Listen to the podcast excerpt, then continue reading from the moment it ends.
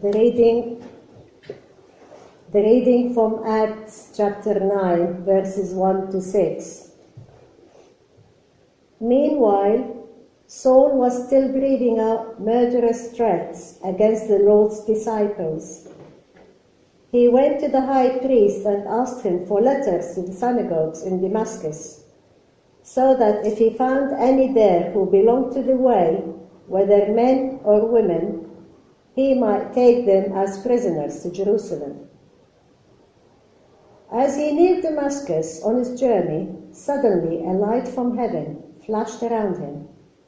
He fell to the ground and heard a voice say to him, Saul, Saul, why do you persecute me? Who are you, Lord? Saul asked. I am Jesus, whom you are persecuting, he replied. Now get up and go into the city, and you will be told what you must do. This is the word of the Lord. Thanks be to God.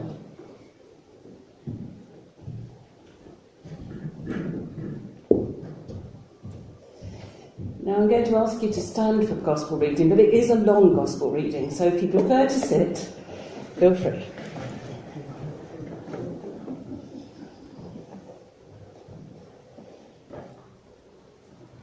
Hear the gospel of our Lord Jesus Christ according to John. Glory, Glory to you, O Lord. Afterwards, Jesus appeared again to his disciples by the Sea of Tiberias. It happened this way Simon Peter, Thomas called Didymus, Nathanael from Cana in Galilee, the sons of Zebedee, and two other disciples were together. I'm going out to fish, Simon Peter told them. And they said, We'll go with you.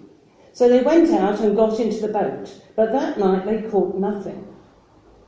Early in the morning, Jesus stood on the shore, but the disciples did not realize that it was Jesus. He called out to them, Friends, haven't you any fish? No, they answered.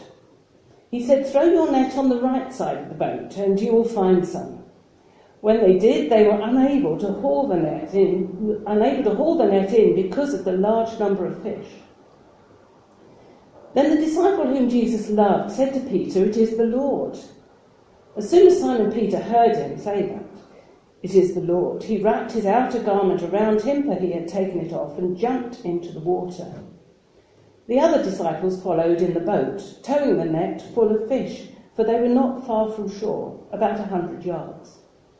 When they landed, they saw a fire of burning coals, with fish on it and some bread.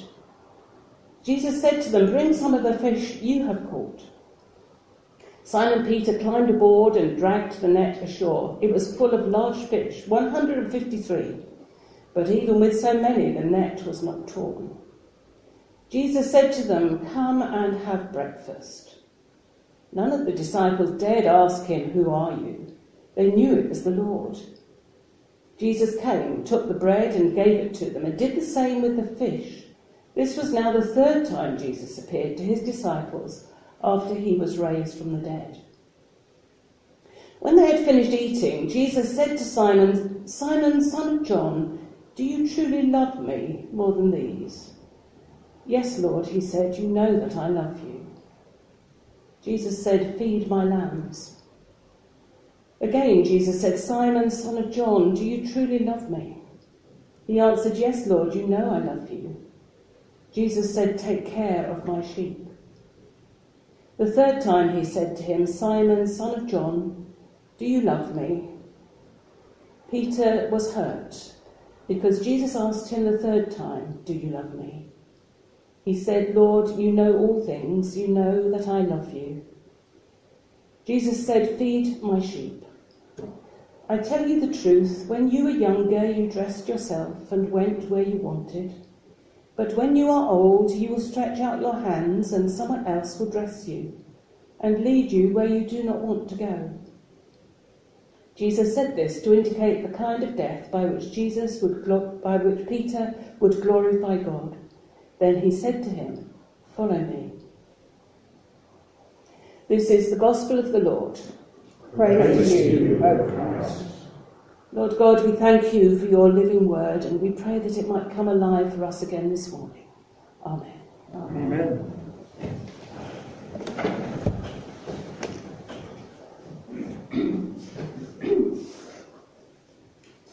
I shall turn this over so that I know where I am when I finish my sermon, otherwise, we should all get lost. The first reading from Acts um, chapter 9 was about the dramatic conversion of Saul.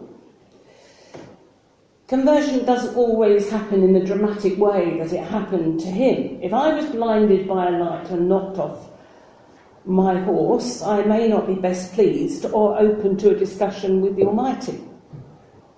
On the other hand, if I, like Saul, who became Paul, had been roaming around threatening people and murdering them, it might be an incident like that which would bring me to my senses.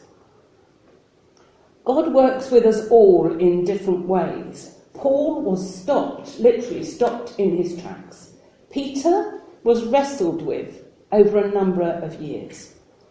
Mary Magdalene was forgiven and given a new start in life.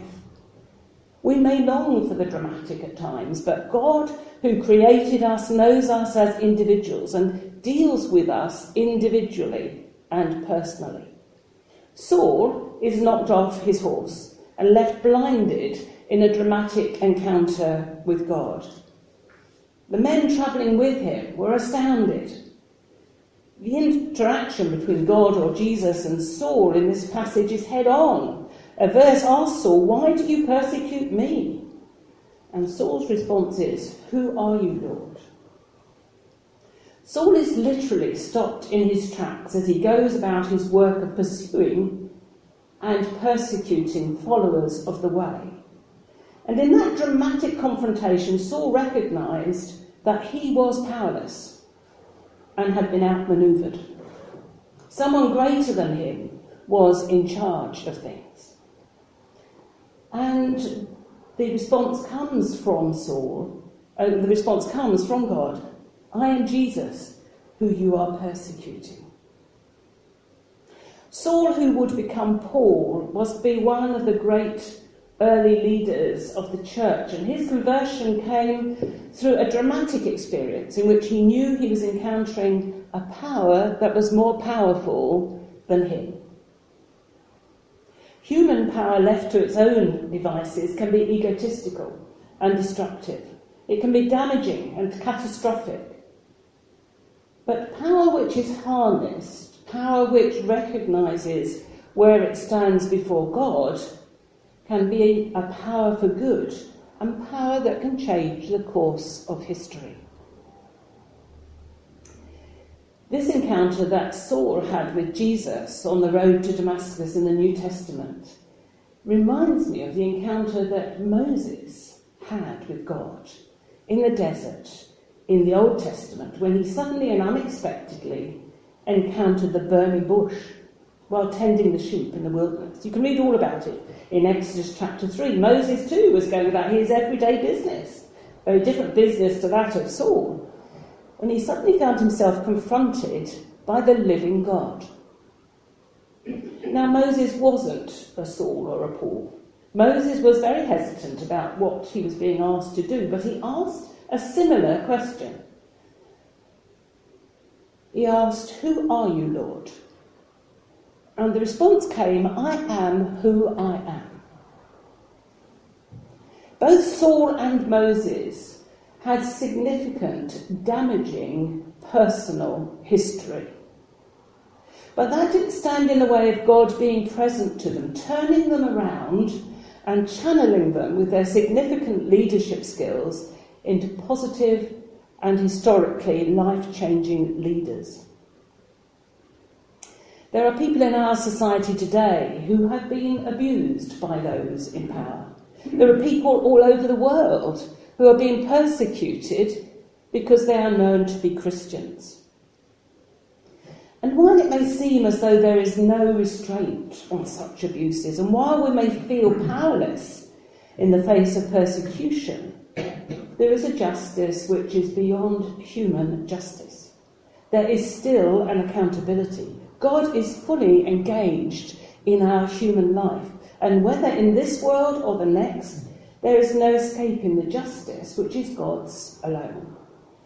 A justice, befit, a justice before which we all stand alongside Saul and Moses and ask, Who are you, Lord?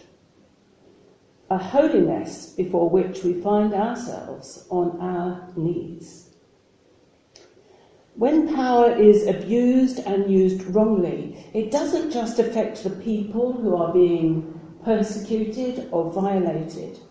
It also impacts on God, who asks, Why are you persecuting me?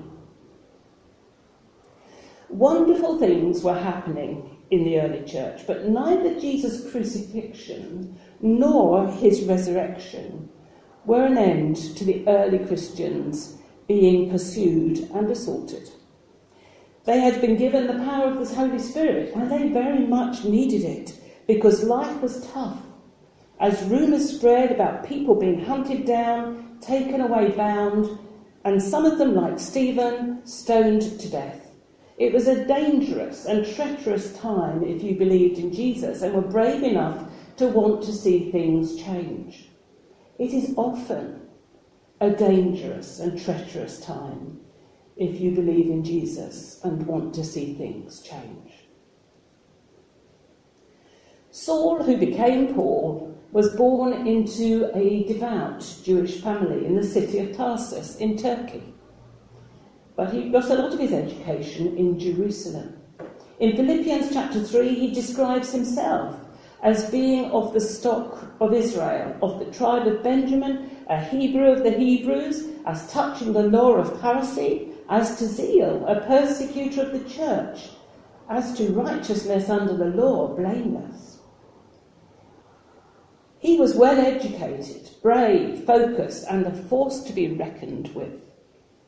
A radical theologian who was passionate about what he believed. He lived it and he took all the associated risks and time after time got into trouble with the authorities both before and after his conversion on the Damascus Road. Saul, who became Paul, was a man who travelled, a man on a mission, a man who persecuted and killed Christians in his early years.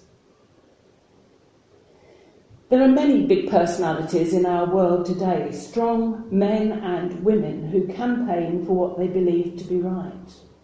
Saul wouldn't have been the only one interested in persecuting the newly forming church. He was well connected and in touch with people in power. He had letters from the high priest which permitted him to go to the synagogues in Damascus so that he could seek out, any new believers of the way and take them bound to Jerusalem. I don't anticipate that Paul would have been an easy man to live with, even following his conversion. But as time passed, we discover that he was loved. He was much loved. What did it take for that early Christian church to accept and trust a man like that? For those Christians came to love him. Well, it took another man by the name of Ananias, and you can read more about him further on in the chapter 9 of Acts. And God speaks to him too, not in a dramatic way, as it happened for Saul, but in a private, personal way, calling him to go to this Saul, the man who had been killing followers of the way, the man who had been left blinded, bruised, and broken by his encounter with God. Ananias was called to go to him and speak God's word of peace to him. That also took tremendous courage. We read further on in, in chapter 9 that Ananias too questioned God. Who wouldn't? But then he went and he greeted Saul with the words, Brother Saul.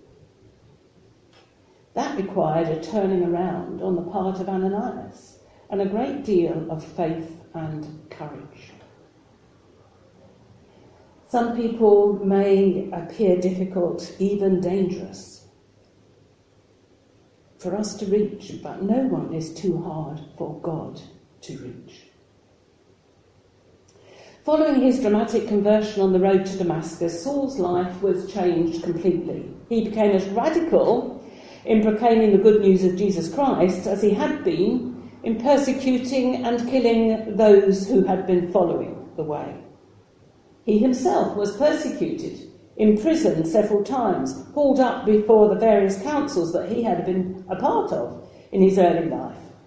He had a reputation and he exploited it for the benefit of the gospel. He was finally held under house arrest in Rome, and that is where he died. I don't know whether you listened to Easter from King's College, Cambridge, but if you did, you may remember they sang the piece from Stainer's uh, Crucifixion God so loved the world. The way the piece finished spoke volumes about the love of God, with the repetition of the words, God so loved the world. God so loved the world that he gave his only begotten Son. That is the power of God channeled in love to a lost and broken world. It isn't egotistical or power crazed. It's a love which is humble and compassionate, which gives its best for the sake of others. That is the love of God which is life changing, which changes us just as it changed Paul and Peter, that the world might know it is loved. Its people, the world's people, are loved by God. Paul was a leader of God's people at a time of tremendous change in faith, society, and culture. We too live in a time of immense change within the Church of England, as well as in our own communities, country, and world. And we need leaders like Paul, who are passionate and prophetic, People who are aware of who they are before God. People inspired by the Holy Spirit. People who are driven by the love of God in Christ Jesus. Amen.